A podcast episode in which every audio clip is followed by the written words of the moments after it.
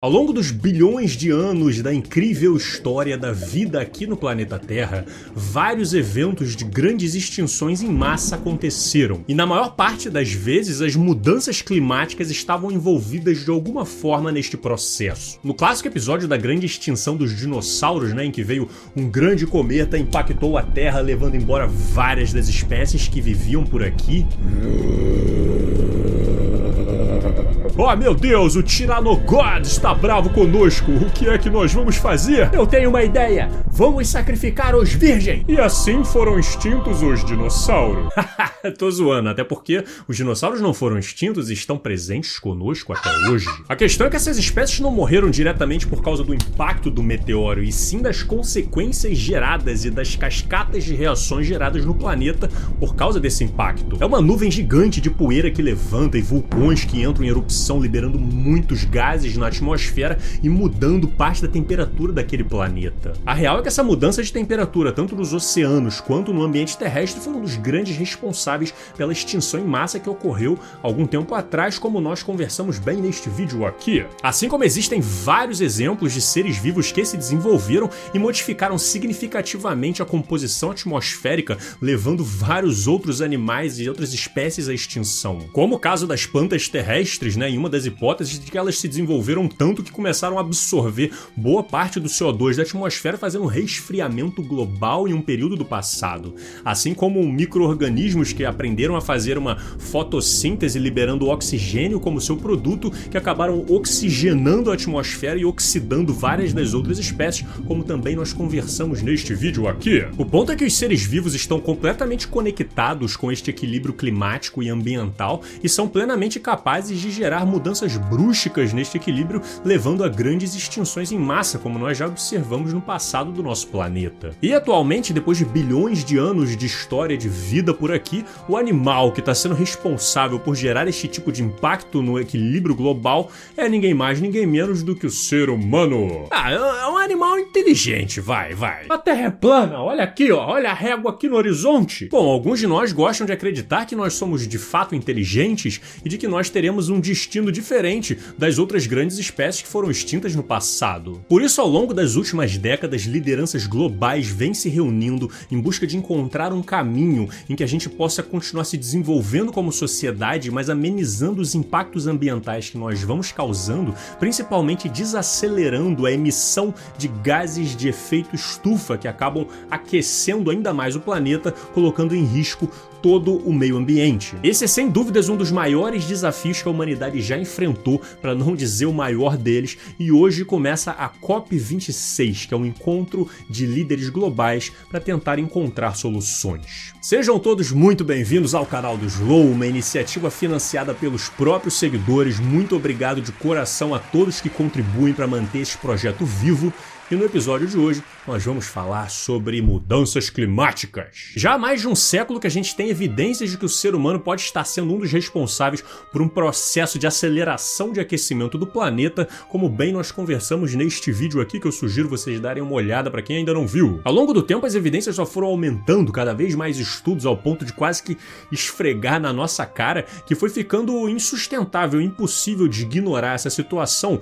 mesmo a gente vivendo numa sociedade completamente completamente dependente na época dos combustíveis fósseis. Né? Eu digo isso porque a ciência tem um certo histórico de ser perseguida por grandes indústrias quando as evidências começam a entrar no caminho dos seus interesses de crescimento econômico. Pegando aqui um histórico de reconhecimento dos Estados Unidos, né, que é a maior economia global, em relação a esse assunto, em 1988, o cientista da NASA Rin Jensen falou para o Congresso americano de que os gases de efeito estufa estavam sendo detectados como um dos responsáveis pela mudança do clima que estava acontecendo naquele momento. Este foi o mesmo ano em que a ONU criou o IPCC, que era uma organização que junta cientistas e lideranças globais do mundo para tentar entender o clima e os impactos que o ser humano está causando nele. Dois anos depois, eles apresentam seu primeiro relatório, dizendo que este problema era potencialmente o maior desafio global ambiental que a humanidade tem para enfrentar. Em 1992, conseguiram um acordo com 154 nações para que as mudanças climáticas sejam mais levadas a sério e para que nós busquemos soluções em conjunto. Já em 1995 ocorreu a primeira COP, a COP 1, lá em Berlim.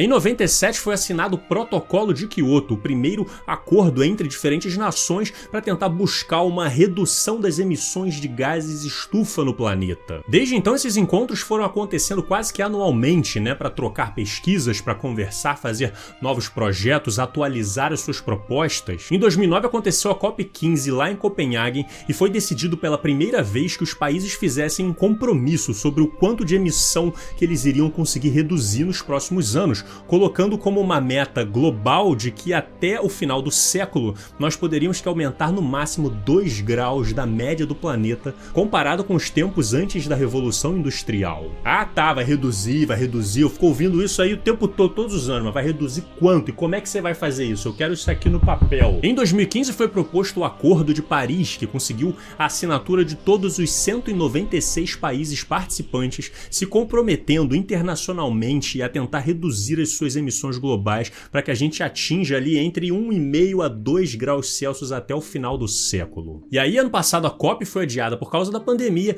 e recentemente, alguns meses atrás, o IPCC lançou o seu último relatório até o momento, mostrando que, meu irmão, a gente tem que fazer alguma coisa! Bom, olha aqui, gente, é muito simples. Ou vocês levam a sério essas promessas todas que vocês estão fazendo, esses acordos, esses projetos todos, ou então, ó, ó, aqui, ó! E bom, a situação que nós temos hoje é mais ou menos essa daqui, ó. Se a gente quiser se aproximar da meta de um grau e meio que foi colocada no Acordo de Paris, esses países que vocês estão vendo em vermelho são os que estão com a insuficiência considerada crítica, né? Que tem a Rússia, a Turquia, a Arábia Saudita, né? Que são alguns dos maiores produtores de petróleo do mundo, o Irã, a Tailândia, a Singapura. E esses aqui são os países considerados muito insuficientes nas suas metas, né? E aqui envolve a China, o Vietnã, o Canadá, o México. Olha o Brasil aqui, né, que já foi mais respeitado nesse assunto, mas atualmente está tomado pelo obscurantismo, a Índia. E esses são os países que são considerados apenas insuficientes, né? E aqui está os Estados Unidos, a União Europeia, o Japão, a África do Sul, o Chile, o Peru e quase suficiente nós temos aqui o Reino Unido, a Costa Rica, Marrocos, Nepal, Etiópia. E como totalmente compatível até o momento nós temos aqui a Gâmbia. Então, claramente dá para ver que para a gente atingir essa meta aí do Acordo de Paris ainda falta muito para vários países que ainda estão no seu processo de adaptação, que precisam de recurso para isso acontecer. E o próprio relatório do IPCC comentou que este 1,5 grau e meio provavelmente será atingido dentro dos próximos 20 anos. Haha, meu amigo, então já era, ó, o último a sair apaga a luz e fecha a porta.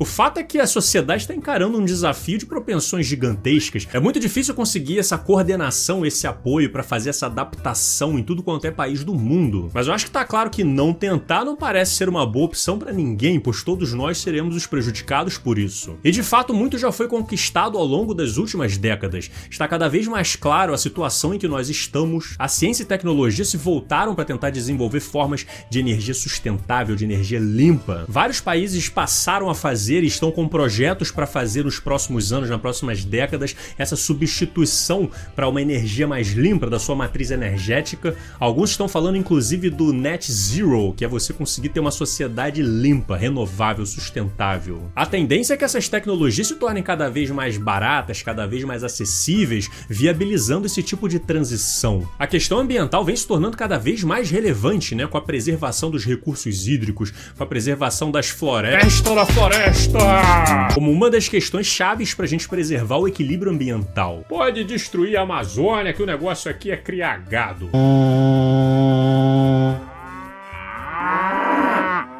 Inclusive, uma das excelentes formas que nós vemos compreendendo cada vez mais para preservar as florestas pelo mundo é você garantir os direitos dos povos indígenas de viverem por ali, pois eles não causam nem de perto o impacto que grileiros e outros invasores de terra ruralistas causam no ambiente. Garantir as terras indígenas é uma forma da gente proteger as florestas e isso será discutido na COP26. Esse gráfico aqui representa as emissões globais de efeito estufa da humanidade, partindo ali das últimas décadas, fazendo projeções até 2100 em diferentes cenários. Dá para ver que as emissões estavam subindo alarmantemente, né, estilo a curva da Covid, e aqui a gente consegue analisar projeções para as próximas décadas até o final do século. Essa faixa cinza que vocês estão vendo é a tendência que nós iremos caso as atuais políticas sejam cumpridas, os compromissos que já foram feitos sejam colocados em prática. Então dá para ver que nas próximas décadas aí essas emissões vão continuar tendendo a subir um pouco, mas a partir ali de 2050 mais ou menos elas vão começar a tender a descer. Então mesmo que a gente não consiga atingir as metas colocadas no Acordo de Paris, se a gente seguir com as políticas atuais, isso já vai ser uma grande conquista, porque a gente já estaria saindo de um possível cenário de apocalipse climático para um outro que vai trazer problemas, mas pelo menos a gente está tentando amenizar. A faixa vermelha é caso a gente consiga aumentar apenas 2,4 graus Celsius até o final do século, a laranja é caso a gente consiga bater 2 graus Celsius, e a faixa laranja é caso a gente consiga bater 1,5 grau, e meio, que é a proposta mais otimista de todas, que não parece impossível, mas a essa altura já parece um pouco provável. Agora, existe uma questão de justiça climática, né, que eu pretendo me aprofundar um pouco mais em algum outro vídeo, mas parte do princípio de que alguns países mais ricos se desenvolveram consumindo e produzindo muitos gases de efeito estufa, enquanto outros países mais pobres e outros países que não se envolveram tanto nesse estilo de industrialização contribuíram pouco e hoje podem ser um dos maiores prejudicados por isso. Então, se a gente quer chegar num acordo global em que todos têm que fazer um pouco, têm que fazer a sua parte, a gente não pode ignorar essa injustiça que foi criada ao longo dos últimos anos. E por isso, países que contribuíram mais, países que estão mais ricos hoje em dia, têm um certo dever de ajudar esses países mais pobres a fazer esse processo de transição também. No encontro de Copenhague em 2009, ficou acordado que os países mais ricos e que contribuíram mais para os efeitos estufa iriam contribuir com um fundo que fosse aumentando seu valor gradativamente chegaria até 100 bilhões de dólares anuais ali próximo de 2020. E de fato esses valores foram chegando aos poucos a cada ano e em 2019 chegaram a bater quase 80 bilhões de dólares no fundo. E esse seria utilizado em diferentes países em desenvolvimento para financiar projetos sustentáveis, para financiar programas, para financiar fiscalização ambiental, renovação. Porém, ainda há muitas questões nesses valores, parte deles foram feitos através de empréstimos ao invés de doações. Nem todos os projetos que estão sendo financiados são de fato sustentáveis. Muitos países não estão contribuindo como deveriam, mas o fato importante é que existe essa abertura para que países mais pobres, países em desenvolvimento, países que serão mais prejudicados, cheguem lá e negociem que esse financiamento chegue para os seus próprios projetos. Ó, oh, vocês querem que a gente cuide da Amazônia, essa floresta gigantesca aí, vai precisar de muito recurso para isso aí, meu irmão. Bota recurso aqui que a gente faz. Vocês querem dinheiro, a gente dá, mas só depois que vocês demonstrarem que existe interesse político na preservação do meio ambiente. O Brasil vai chegar lá bem munido com a Comissão do Meio Ambiente, com um relatório enorme demonstrando todo o passo a passo do desmonte das políticas ambientais que aconteceram aqui no país nos últimos anos. E tá certo, cara, para convencer a gente tem que ser transparente nesse sentido. Olha aqui o que estão fazendo, ó. Olha só isso aqui, meu Deus do céu. Aqui, ó. Olha só, ó. Olha aqui, ó. Olha aqui, ó. Isso aqui, ó. Olha só isso aqui, ó. A gente vai precisar de ajuda para consertar isso aqui tudo. E se vocês quiserem compreender como se deu uma parte crucial desse desmonte das políticas ambientais, já tem um vídeo pronto para isso.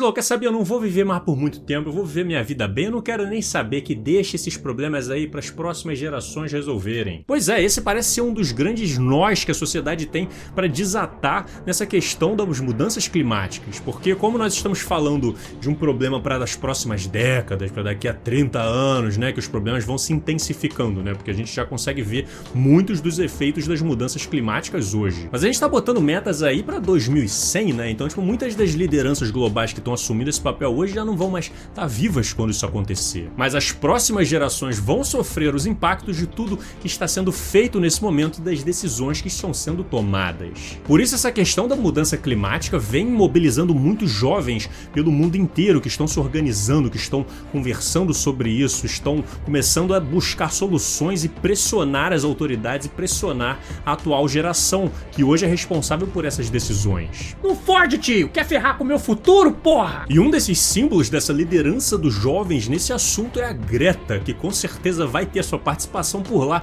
e vai deixar muito adulto extremamente irritado. Eu odeio essa garota, eu odeio ela. Eu não suporto uma criança jogando tantas verdades na minha cara. Né? Se parar pra pensar que é o futuro dela e de toda a próxima geração que nós estamos falando, faz sentido, né? Que ela tenha esse tipo de atuação, né? Então vamos torcer para que esse encontro seja produtivo, para que os acordos sejam reforçados, para que novas ideias sejam colocadas na mesa e que essas lideranças saiam com ar de otimismo desse encontro, sentindo um progresso nessas pautas e com esperança de que a gente possa pelo menos conseguir amenizar os futuros impactos dos problemas que nós acabamos causando. Será que a espécie humana vai conseguir se desenvolver em harmonia com a vida no planeta? Será que nós somos mesmo inteligentes a esse ponto? Se você quiser se aprofundar numa reflexão como essa, então dá uma olhada nesse documentário que eu preparei para vocês. Quem puder apoiar o projeto com qualquer valor, a gente agradece muito, porque isso é essencial para que a produção desses vídeos possa continuar firme e forte, beleza? Então se inscreve aí que agora os vídeos são semanais, a gente se vê na semana que vem. Muito obrigado pela presença de todos vocês, um grande abraço e valeu!